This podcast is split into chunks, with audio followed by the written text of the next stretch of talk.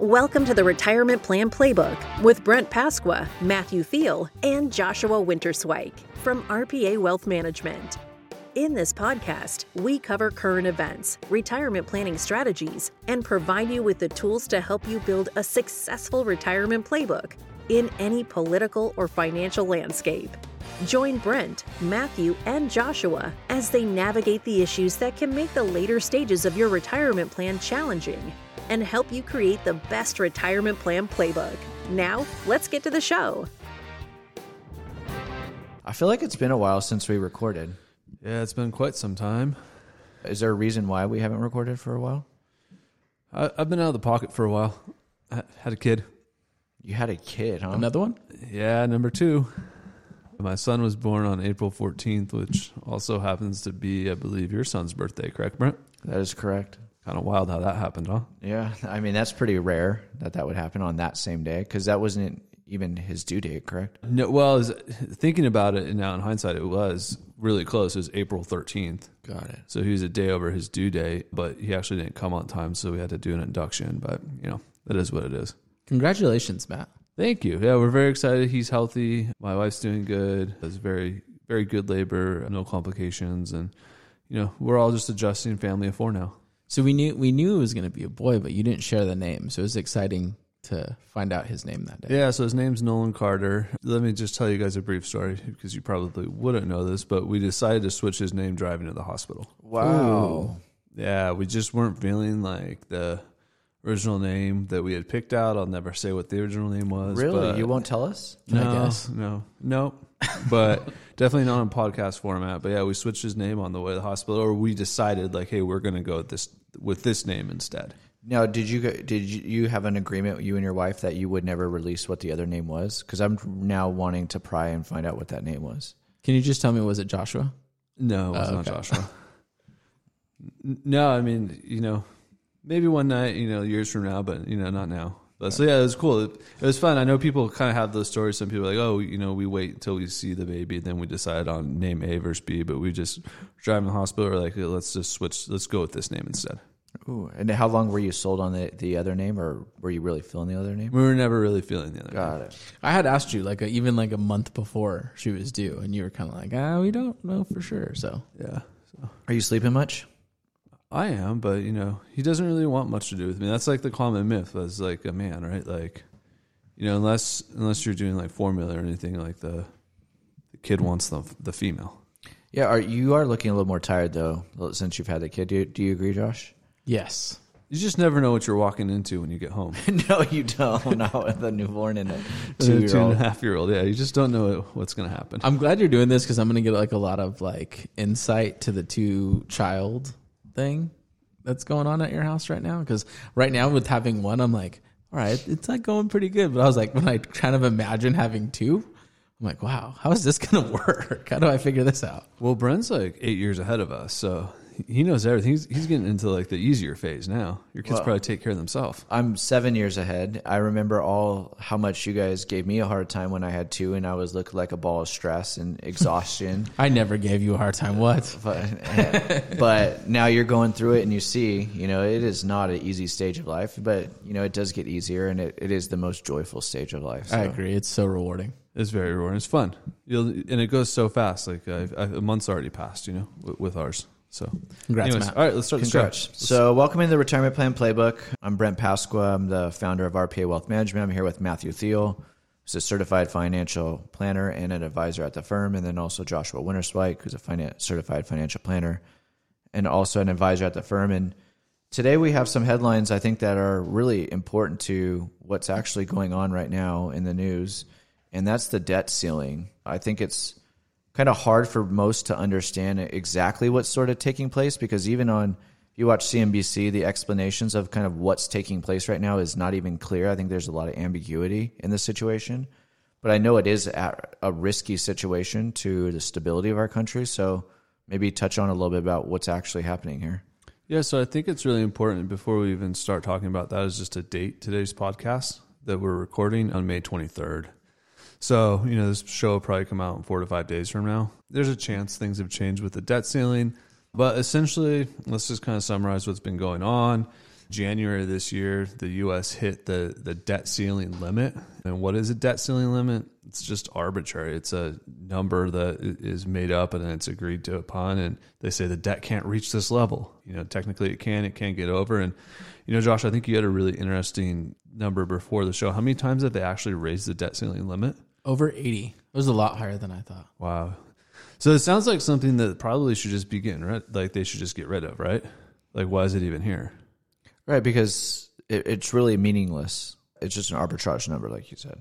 It- and it's just like so both sides republicans and democrats get to do their fake little posture for the people who vote republican or the people who vote democrat and act like they're going to make a difference and cut spending but we all know they're really not And the current debt ceiling is 31.4 trillion. I wanted to say that number.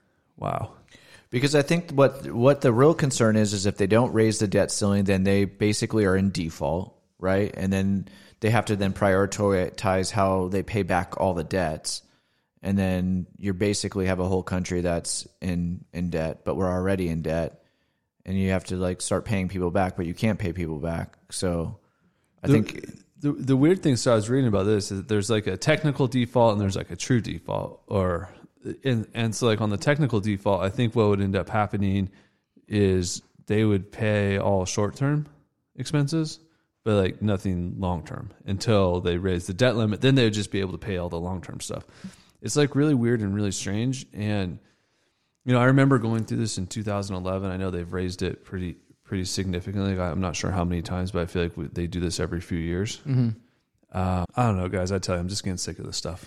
It's really just a, like a political tool. Yeah, that's all it is. I I mean, both sides use the debt ceiling as a negotiation tool for whatever they want to accomplish.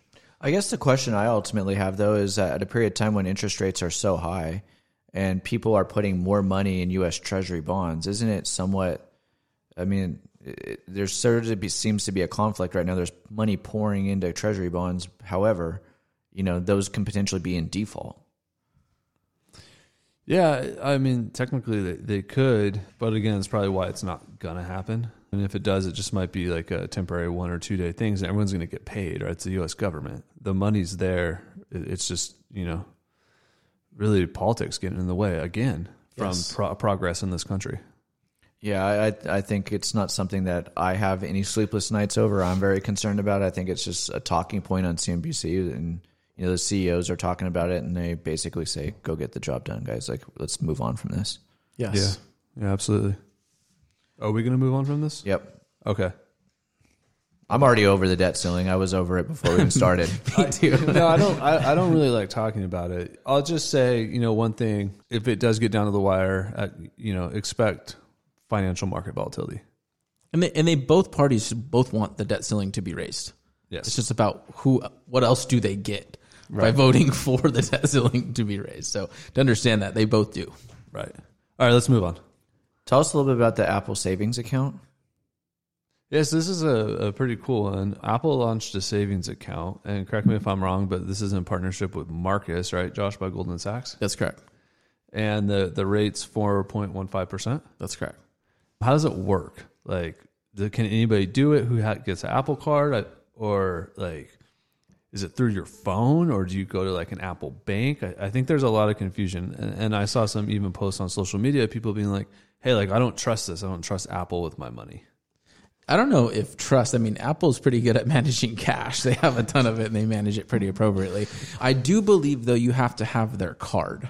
So their credit card. Yeah, you have to have their card to have access to the savings account. It's managed by a financial partnered with the financial institution Marcus by Goldman Sachs, so it's backed by them, and they're helping implement these savings accounts. And then you can also, you know, access this money, transfer it, and do all of those normal things from like a normal high yield savings account from your Apple account.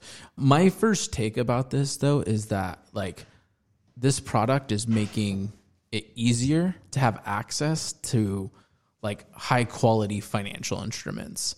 Like, you know, I think what almost 50% of Americans have iPhones now. So, like, if you do have an Apple card and now you have access to this high yield savings, it makes it very convenient, very easy. You can get higher interest. So, my first take is, is like, this is pretty cool and, and, and really convenience to a lot of Americans to get away from traditional banks that don't aren't giving out a lot of yield for their cash deposits and use something that's very simple and higher earning. If the account was yielding, you know, one percent or less, would it still be cool? No, no, it wouldn't be cool. Well, I, again, access, easy access, convenience. Because it's essentially just a Marcus savings account with the Apple logo on it, right? Because Marcus is the bank behind it. Apple's not an actual the actual bank. Apple's not a bank, That's and, And- it and pays the same rate as Marcus. And Marcus is who helps them with the credit card, correct? Yes. Yeah. So, Do you guys have an Apple credit card? no, I don't. No, I don't. But I- and do you even know the numbers around how many people have it? Because I can't imagine too many boomers of that generation of the boomer generation are actually signing up for Apple credit cards, right? No, I think it's probably like a Gen Z millennial thing. So I, I guess you know if I, I wonder how much money is actually pouring into these Apple savings accounts. I mean, I could see there's a, a market for it. I get that. I know that originally they did have a really big inflow to start. I don't know now though how it like it, you know, maybe the hype and the lure kind of faded, but originally they did acquire a lot of deposit. So I just looked it up, and as of er, as of 2022, there's an estimated 6.7 million Apple card holders in the U.S. Yeah, so that's that's still a good number. Yeah, I mean, there, that's a lot of people still using a credit card, but I mean, I I could see it getting bigger as time goes by. yeah. No, I agree, and, and you know, I don't want to say like this younger generation isn't very good at investing, but you know, they kind of proved by top taking the market and getting all into crypto. Don't want to mention names, but NFTs. NFTs and stuff that you know they weren't great at investing, and you know this is probably pretty good for their savings. Four four point one five percent. It's a good interest rate for this economy, and it's probably better than putting your money in Bitcoin or Ethereum at this point. Well, and I think what makes some sometimes finances better is just the simplicity of it. And if you have your credit card in one place, you have your savings account in one place, you're buying your Apple products that you may be financing through the same or something similar. Like you can you can imagine that it makes just everything a little bit easier because everything's kind of consolidated. Yeah, and, and how many banks take advantage of like the consumer and their deposit accounts? You know, like let's just talk about Citibank, Wells Fargo, Chase, Bank of America, and they're yielding less than one percent. And you know, you keep your money there, not earning anything, and Apple's gonna very easily implement this for you without any changes, like you said. And now I'm getting four times the interest I was getting at these big banks that have been taking, you know, advantage of me for so long by not giving me any sort of yield. So I like it. So I just did a quick search, and I guess Forbes was reporting that during the first week, Apple took in a billion dollars in deposits on their savings account, and it came out to about an average balance of four thousand dollars. Yeah, that makes so sense. a lot of money, but very small accounts. Yep, that would make sense with my thoughts on it. You know, I guess where I would also have some trust in just what Apple is doing is based on how Apple Pay works.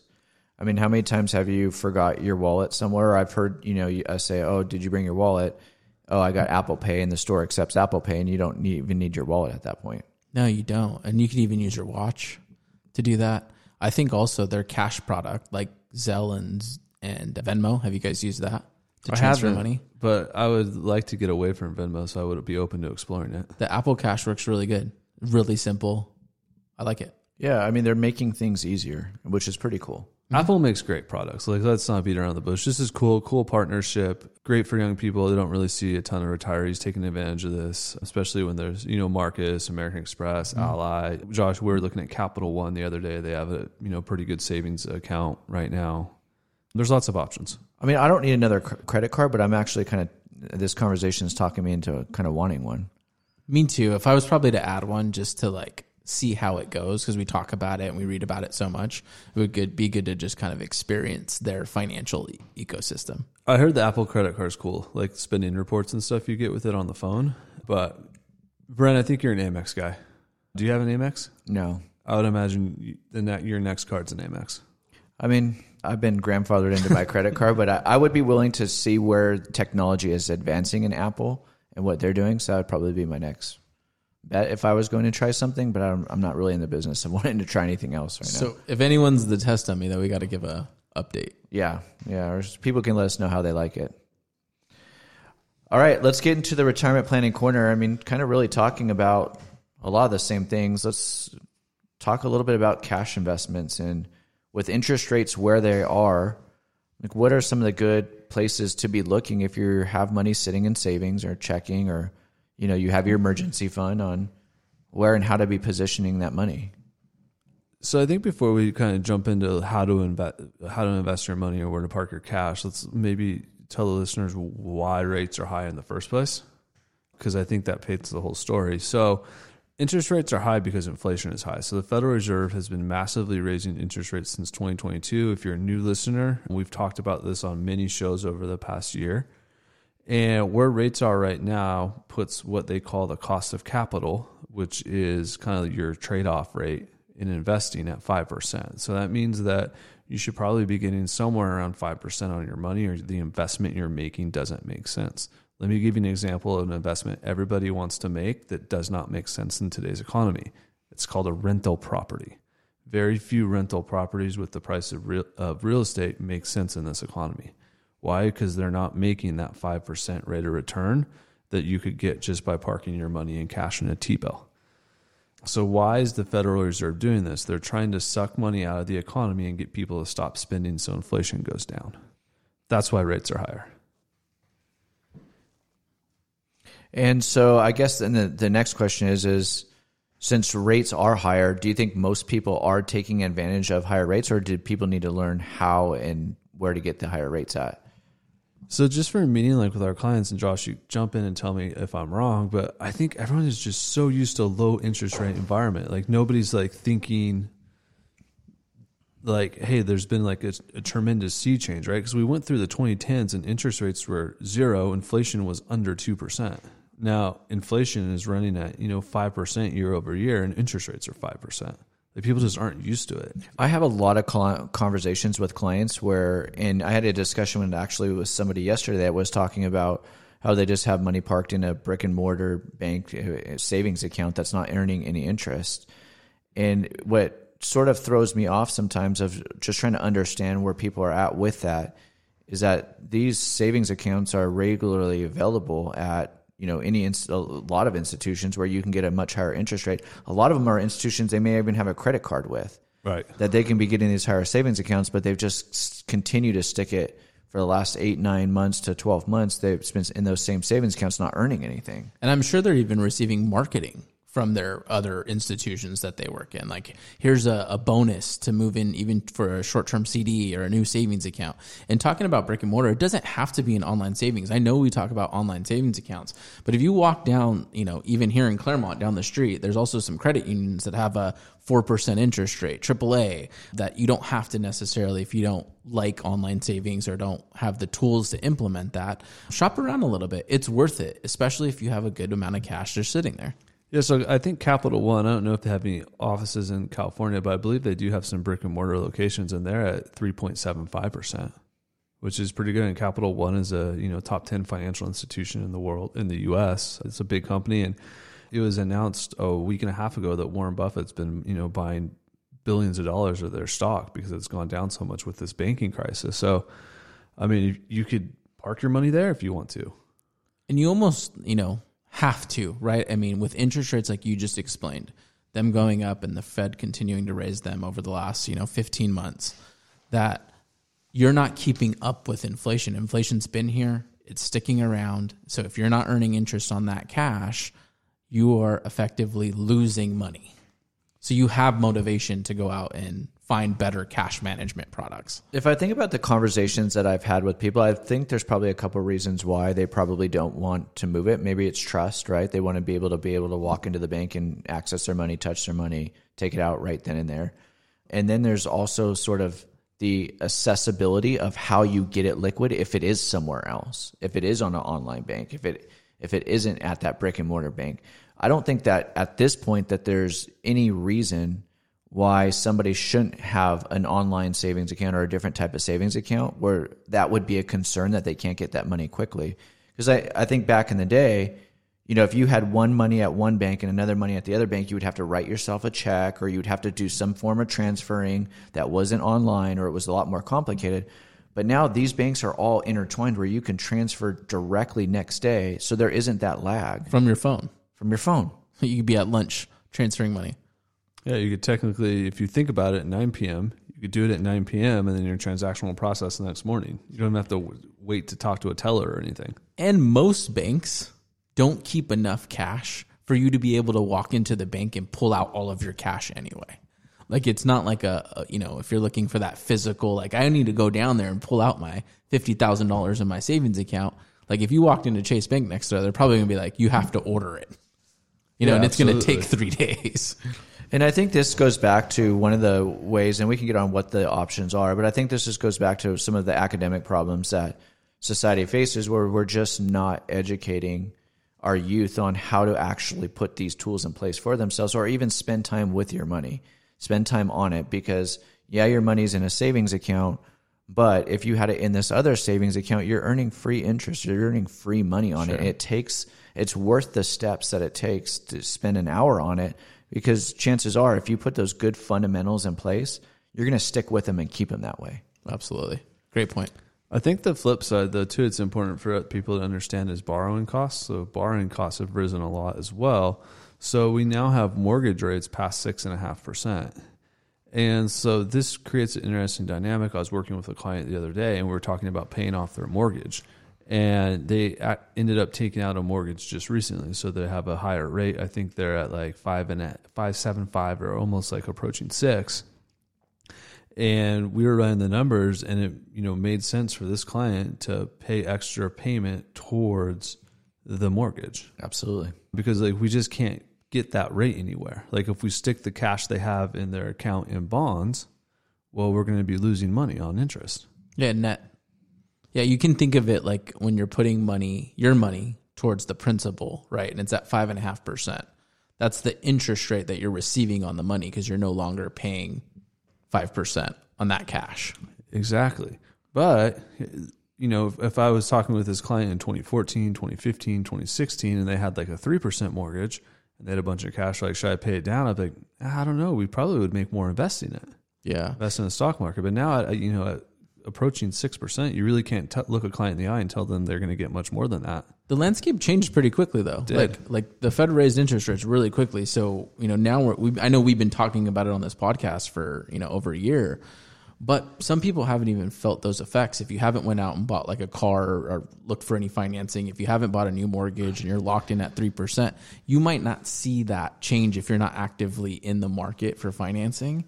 How quickly interest rates have risen yet. Yeah, you know, you're mad about your Trader Joe's bill. Wait till you go lease a car from or buy a car from Toyota or Kia. We talked about this. you're going to see that rate go no more wow. because everyone has the like the mindset like Toyota is just always giving out zero percent interest loans. Like that's gone.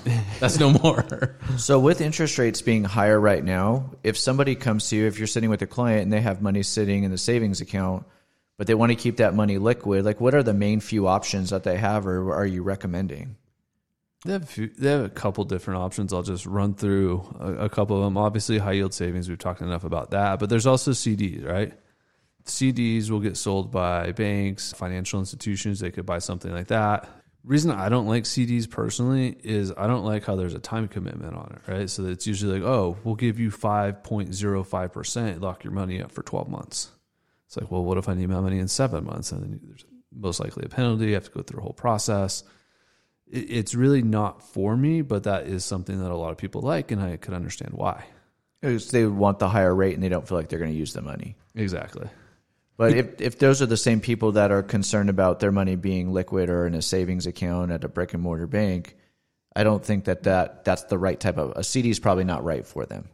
No, no, because yeah, now now now you're not going to want to even take the money out because you are going to pay a interest penalty for going out and withdrawing it. Like Matt said, there's a process to that too. So you're losing that flexibility and that liquidity, and that might not be for you. But I will say, like CDs, like right now that rates are higher, really, really bad a year ago, right? When rates were low, like no one should ever have bought a CD. But now, I mean, they do have some pretty attractive rates if you didn't need the money at your bank and you're sure of that. I, you know, I'm not totally against them, you know, because you can get a little bit higher than a money market. Marcus right now has a no penalty CD, and we're not affiliated with Marcus. We just really like their products uh, for the listeners to know, and they're at four point two five, which is uh, just you know ten basis points higher than their savings account. Yeah, so at that point, unless it's a substantial amount of money, you're just putting the money in the liquid savings account. Yes. Exactly, yeah. Same thing. But I mean, they also do have, and I've seen it across the banks. They have these promo CDs where you get a, a you know, over five percent CD right now.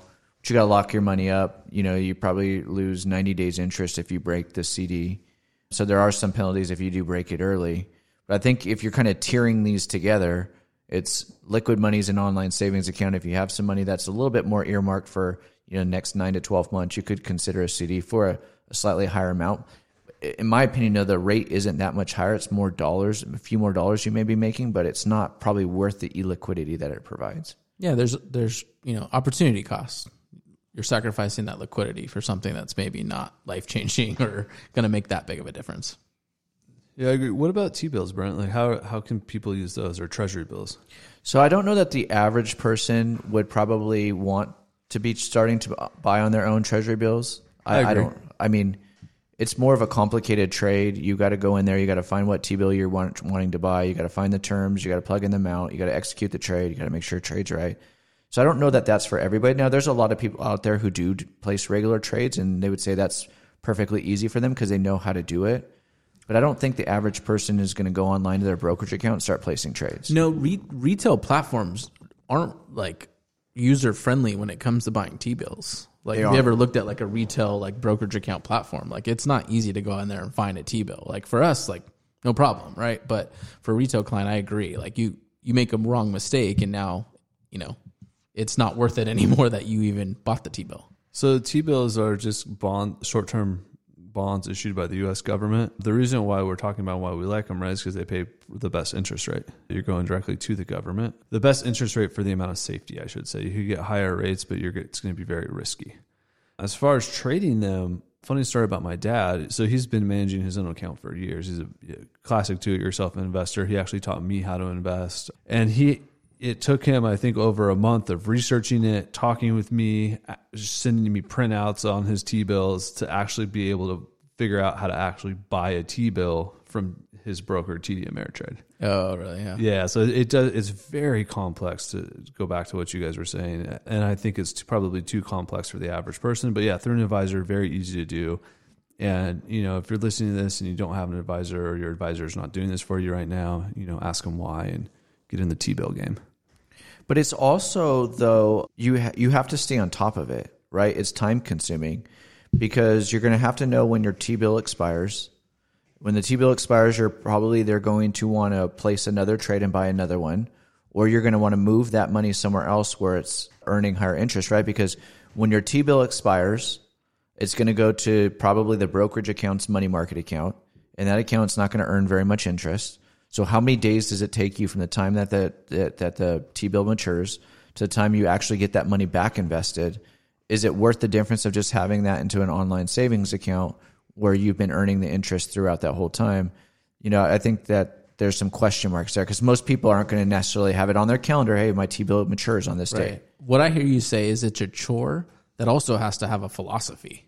Because what are you going to do next? Like we haven't even gotten into the discussion about like where do interest rates go next? Like I know they've been rising over the lot, you know, over a year, but what happens if they fall? Like what's your next move? And if you don't have a strategy around that again, there could be some negative consequences to that strategy.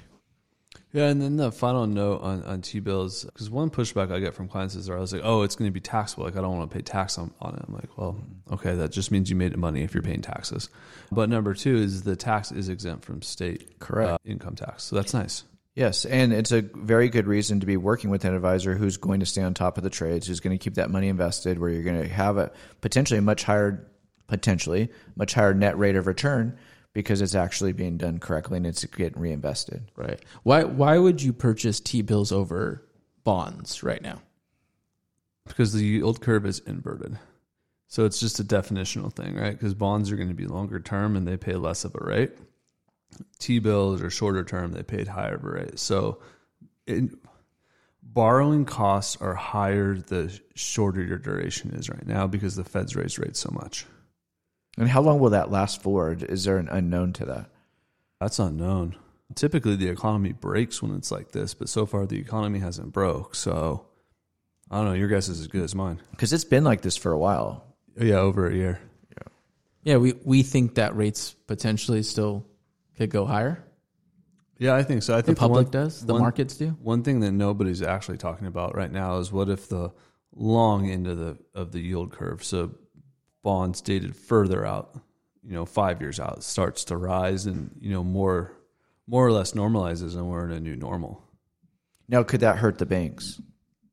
potentially. But I think the environment right now, the banks are already kind of hurt. yeah, You know, going back to one last thing with the T bills too, I think this is something maybe that Apple needs to take on. Hmm. there's, a, there's, a, there's a market here for them. Yeah, The retail client. facilitating trades on with T bills. one of the startups did it. I think it's like public, or I, I saw them advertising it that they'll you know buy and sell T bills on your behalf. It's like a T bill account they call it. There's a there's a podcast I think that they plug their platform Yeah. to buy and sell T bills. Well, hold on. So, Josh, let's talk about. I know you've done research on money market mutual funds. I, I think that's an important one for listeners to learn about. Yeah, so money market mutual funds, you know, banks use money market funds as like cash deposit accounts, but there are actually mutual funds and now even exchange traded funds that you can purchase. And they're called money market funds. So it's a basically a cash management strategy for that particular fund. And these funds can buy everything from treasury bills to treasury bills repurchased also you know longer dated bonds and incorporate them into some sort of cash management. So instead of buying treasury bills and bonds on your own you can buy a fund that's essentially doing it for you. These have become a lot more popular.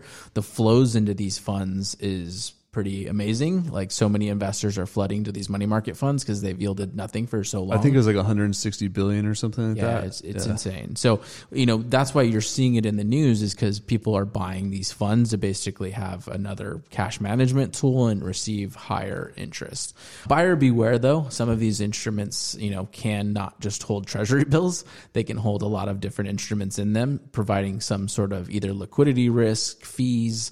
So again, do your due diligence when you're looking into these money market funds that are being advertised and sold and that are in the news. But there are some out there that are only buying treasury bills that are a really good financial instrument to hold cash, especially even if it's in an IRA, a retirement account, or even in a brokerage account. So since 2008 up until you know this year, or maybe even early last year, nobody wanted money market mutual funds because in 2008 the reserve primary fund broke the buck. Right, it traded mm-hmm. below its net asset value because of the Lehman Brothers disaster. And so they were like considered toxic assets to our industry. Like if you saw like an advisor like recommending a money market fund, but oh that advisor doesn't know what they're doing, right? Like these money market funds, it's too dangerous. Just keep your money in cash. Yeah. So it's just crazy to see it come full circle. What is that like? 14 years later, and finally, like people are using money market funds again. And it's good. It's good interest, right? It is. It is just, you know, it's unfortunately, though, not all money market funds are like created equal. So you Right. do have to do your research because, I mean, even if you look it up on Schwab, Schwab's platform, like there's 10 of them, right? How do I pick? So you do have to, you know, do your do your homework on these. Let me try to add to that explanation too about like where you would actually use these. So let's say that you had a portfolio that had T bills in it and you wanted to have some of that money as it matured or money in there that was going to be liquid where you can get access to in a short amount of time in another type of fund that you wanted earning a higher interest rate, you could buy like one of these funds that Josh is talking about where the money could be liquidated the next day and you're not waiting like a CD for two months or three months or nine months for the money to become liquid, but you're getting a higher interest rate in this money fund in your brokerage account while it's sitting in cash or it's being it's pretty much liquid, you know, but with a day's notice. That's a really good explanation. Yeah, I'm glad you elaborated that on more. It's also a good place to park cash if like you've created cash for your monthly income, like for retirees. I know that's where we're using it a lot too. So just another good strategy um, or use case. Yeah. So that you could do a T bill, right, and go direct, which is one option. Option two is a money market fund, which is you should probably buy one with T bills because, like you're saying, Josh, that's the safest. Your trade off, though, is you're going to pay at the fund company the expense ratio, which is why the rate's a little bit lower. Mm-hmm. And I think that to help the listeners, I think one of the things that we've been talking about too is really two different things. And I, I only realize this now as we've been going through it. The first things we were talking about were savings accounts and CDs, and a lot of that happens on the banking side. Yes. Right. So that's your everyday banking, liquid money, and CDs. And not to cut you off, banks have money markets, right? Deposit accounts. Right. So Yes. what we're talking about, I'll let you continue, but banks do. This offer is why money people get so accounts. confused. Correct. It's confusing. Yes. Now, on the other side, what we've been talking about is the T bills and these money market funds.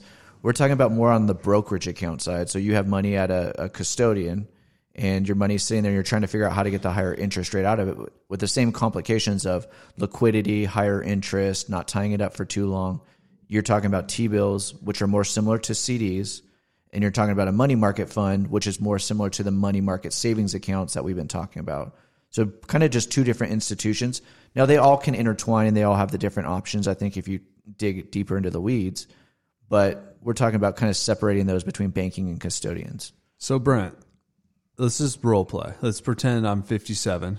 All right, I already got my 401k. I'm still working and got you know a million and a half in the 401, but I got 250 in the bank, and I'm listening to this podcast. I'm like, these guys are making a lot of sense, but it sounds confusing. So I come and I hire you. I don't want to take risk on my money. How you sent me up? 250. Well, I mean, it's it's too broad of a situation to be able to give like a very specific recommendation. But if you're saying, "Hey, I need this money liquid," and I want a higher interest rate on it, then we're breaking down what the different options are between, "Hey, are you going to use an online savings account?" And here's what the online savings account is paying. Versus, are we going to put it in a brokerage account and buy T bills in a money market fund? We know from the T bill side, we're going to exempt state taxes. What state do you live in? So you're going to calculate out what their net rate of return is going to be, and then you're probably comparing them to the two benefits, pros of one side, and cons and pros on the other side. You're just cross comparing them and then giving, you know, letting the client decide. But I think what we're doing is is providing framework, right? Because there's also other deposit, you know, options. There's products offered by insurance companies. We can go down that road. So I think that this is some like good framing of this is what you should be kind of looking for to start your research or reach out obviously to an advisor to help you, but this is going to give you a good idea of where to start. So there's lots of new options. The options are confusing. You need to figure out what's best for you before you can even pick one of the three or four options we've talked about today. Yes. And I think it's, you know, helpful to work with an advisor that can help navigate these because we've been working on these things with our clients since they engaged with us. I mean, savings account strategies is like the first place we start. You're sitting on money. How do we get it invested, earning some interest? Where's the safest place to do it? Here's the options. Here's the different ways to do it. And we're talking about cash management, not even for your savings, but like in your brokerage account and your retirement account. What is that cash management strategy? Because, you know, cash is something we can earn a little bit more interest on and it's all going to help you long term. So, and when I say custodians, I'm talking about TD or what was TD, Charles Schwab, um, Fidelity. Your Fidelity. financial institution. Somebody once asked me, they thought when I kept saying custodian, I was talking about the person that cleans. so, but I want to be, be clear on what custodian actually means because where your money's being held. Yes. Yeah.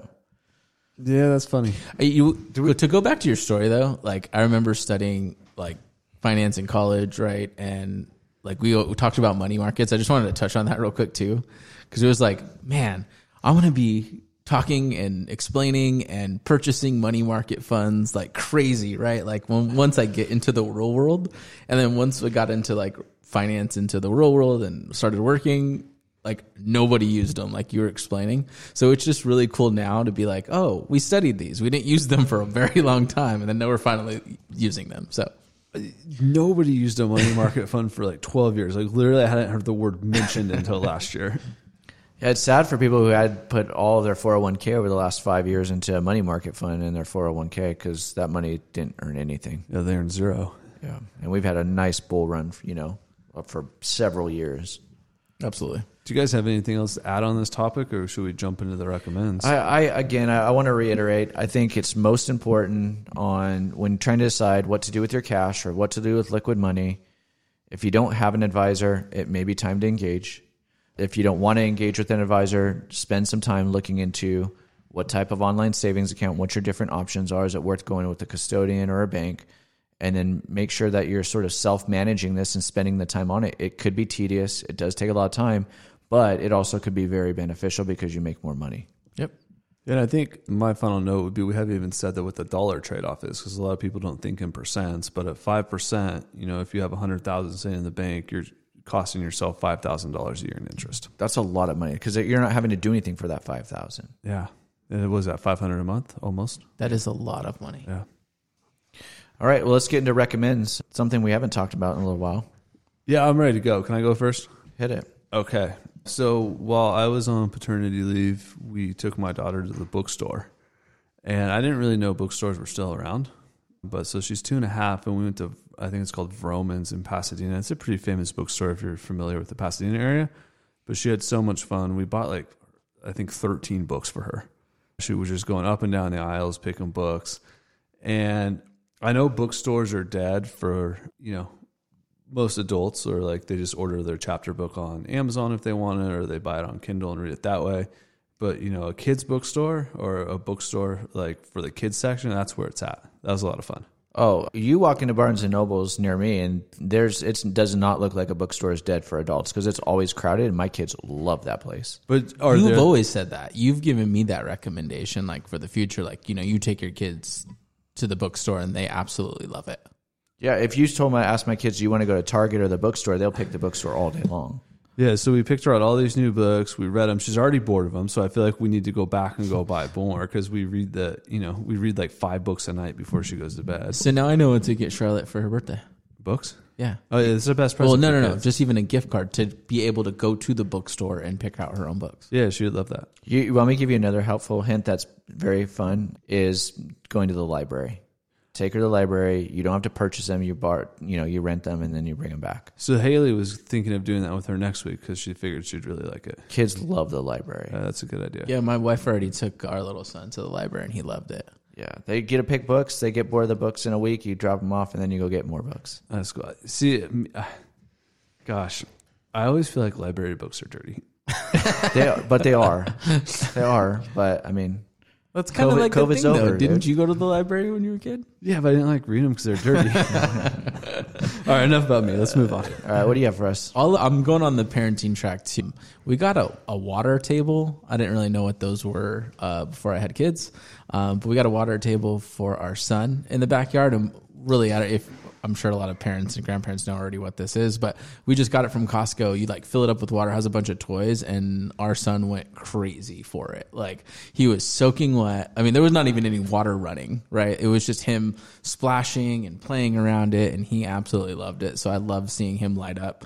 But just uh, you know, a good activity for outside now that it's somewhat getting a little warmer, and he loved it. So that that's my recommends for any uh, new dads out there for your Or if they have grandkids. Or if they have grandkids, yeah, it's a great activity just to go in the backyard, and it's not, you know, besides the water, it's not messy like paint or sand or something like that. It was just them playing, and he had a great, great Yeah, time. yeah, we have one of those. Charlotte likes Yeah. it. Yeah, Yeah. just make sure you drain the water at night. Yeah, I saw. So after that, we got it.